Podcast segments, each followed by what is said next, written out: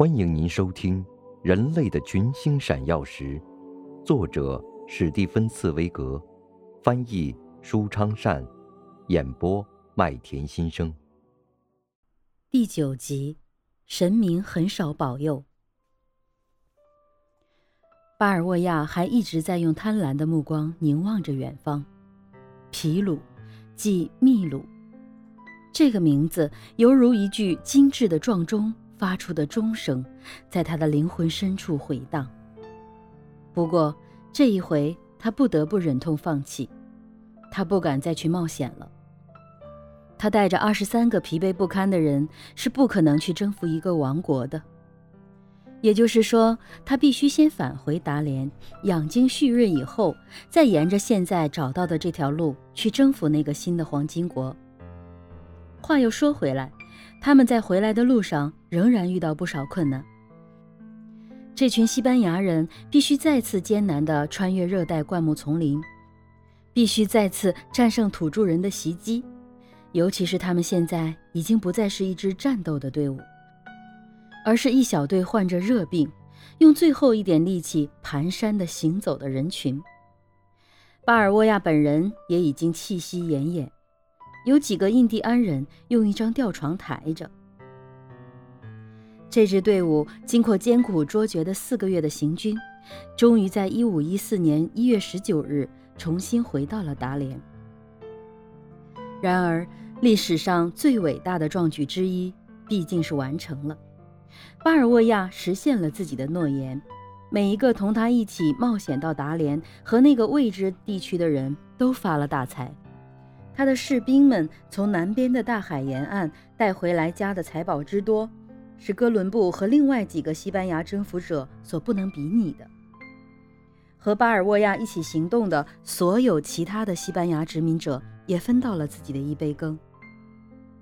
巴尔沃亚把胜利品的五分之一进贡朝廷。他在分配胜利品的时候，还给自己的狼狗莱昂西科留了一份。以报答他如此凶狠地撕咬那些不幸土著人的皮肉，狼狗得到的酬劳和每一个参战者一样多，五百金比索。没有人为此抱怨凯旋者巴尔沃亚。他在取得了如此了不起的成就之后，在这块殖民地上再也没有人能够对他作为总督的权威持有异议。这个冒险家和叛乱者像一个神似的。被人崇敬，他可以自豪地向西班牙送去如下的消息：他为卡斯蒂里亚朝廷完成了自哥伦布以来最伟大的业绩。他的时运就像旭日东升，光辉穿过一切迄今压在他生命之上的阴云，而现在正是红日中天。不过，巴尔沃亚的好景不长，几个月后的一天。那正是阳光灿烂的六月的天气，达连的居民惊奇地涌向海滩，一张风帆在海平面的地平线上出现，在这个偏僻的天涯海角，这本身就是一桩奇迹。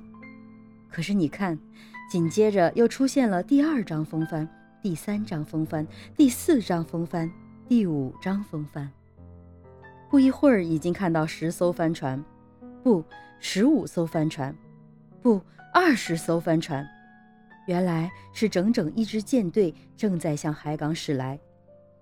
他们很快就知道了，这一切都是巴尔沃亚的那封信引来的，但不是报告他凯旋的那封信。那封信还没到西班牙呢，而是他早先的那封信。他在那封信里第一次转述了印第安人酋长关于附近南边大海和黄金国的报告。并请求派一千士兵来，以便去占领那些土地。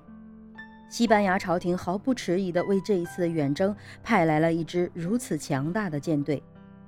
但是塞维利亚和巴塞罗那方面根本就没想把这样的重托托给一个像巴尔沃亚这样声名狼藉的冒险家和叛乱者。因此，一名真正的总督，出身于富豪贵族，身负众望。而年已六十岁的佩德罗·阿里亚斯·达维拉，人们大都称呼他为佩德拉里亚斯。他被同时派遣而来，作为国王委任的总督，在这块殖民地上，最终建立起秩序，对以前发生的一切越轨行为绳之以法，同时要去找到南边的大海和征服那个浴室中的黄金国。对佩德拉里亚斯而言，此时的处境非常尴尬。他一方面肩负这样的使命，要追究叛乱者巴尔沃亚驱逐前任总督的责任，如果证明他有罪，那么就将逮捕他；要么就证明他无罪。另一方面，他又负有使命要去找到南边的大海。可是，当他换乘的小船刚一靠岸，他就知道，正是这个他打算审讯的巴尔沃亚，已经亲自完成了这个了不起的行动。正是这个叛乱者已经庆祝过佩德拉里亚斯所指望的凯旋。巴尔沃亚为西班牙朝廷做出了自发现美洲以来最伟大的贡献。不言而喻，他现在不可能将这样的一个人像一个恶劣的罪犯似的送上断头台，而必须礼貌地问候，热诚地向他祝贺。只不过，巴尔沃亚此时此刻实际上已经失败。佩德拉里亚斯永远不会原谅这个竞争对手独自完成了此项行动，因为这是一项委派佩德拉里亚斯来完成的行动，而且这项行动肯定会给佩德拉里亚斯带来流传千古的美名。所以，佩德拉里亚斯虽然为了不过早的去激怒那些在达连的殖民者，而不得不将自己对他们的英雄巴尔沃亚的仇恨隐藏起来。将追究他刑事责任的事情无限期的延期，甚至还将自己留在西班牙的亲生女儿许配给巴尔沃亚，以制造一种和平的假象。然而，他对巴尔沃亚的仇恨和嫉妒并未有一丝一毫的减少，而只会不断的增加。现在，西班牙朝廷也终于知道了巴尔沃亚所完成的业绩，并将一张委任状送到这里。补授这个从前的叛乱者以适当的头衔，即同样任命他为总督，而且告知佩德拉里亚斯，凡遇到重大事情必须同巴尔沃亚商量。不过这一片土地对两个总督来说毕竟太小了，其中必然要有一个屈服，直到最后垮台。巴尔沃亚感到自己随时随地都有可能遭到不测。因为佩德拉里亚斯手中掌握着军权和司法权，于是他打算第二次到不朽的事业中去寻求庇护。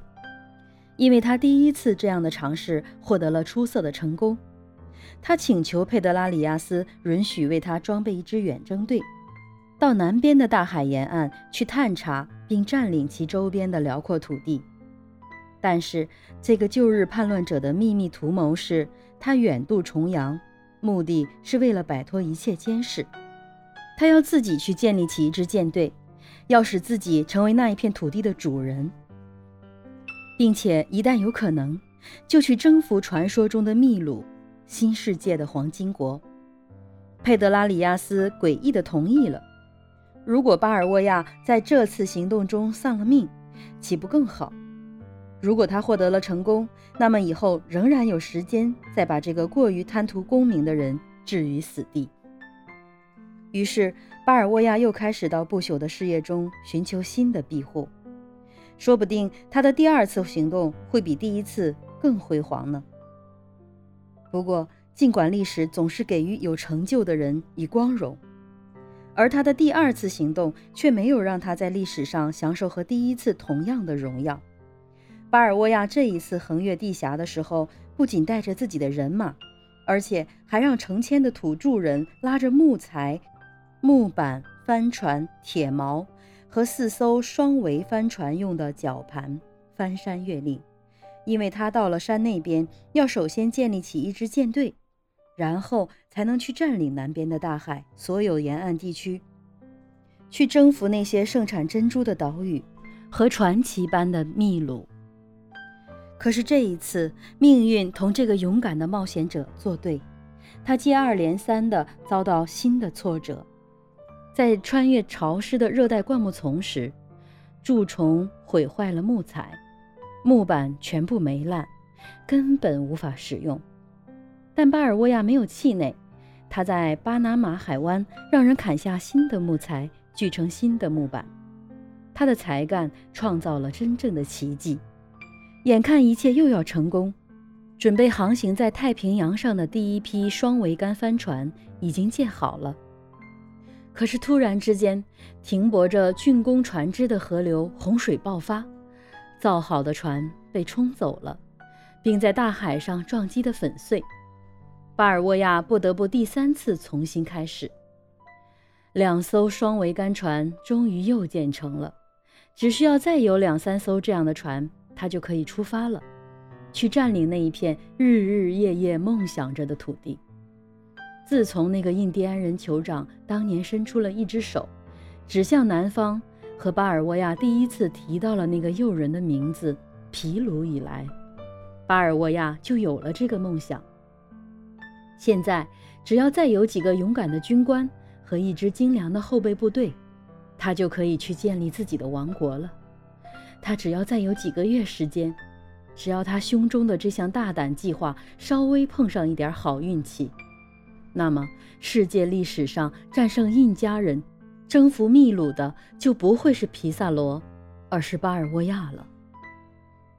然而，命运即使对自己喜爱的宠儿，也不是永远都是慷慨无度的。神明仅仅保佑了这个不能永生的人完成了一项不朽的业绩，以后再也没有继续保佑他。您正在收听的是。人类的群星闪耀时，演播麦田心声，感谢您的收听。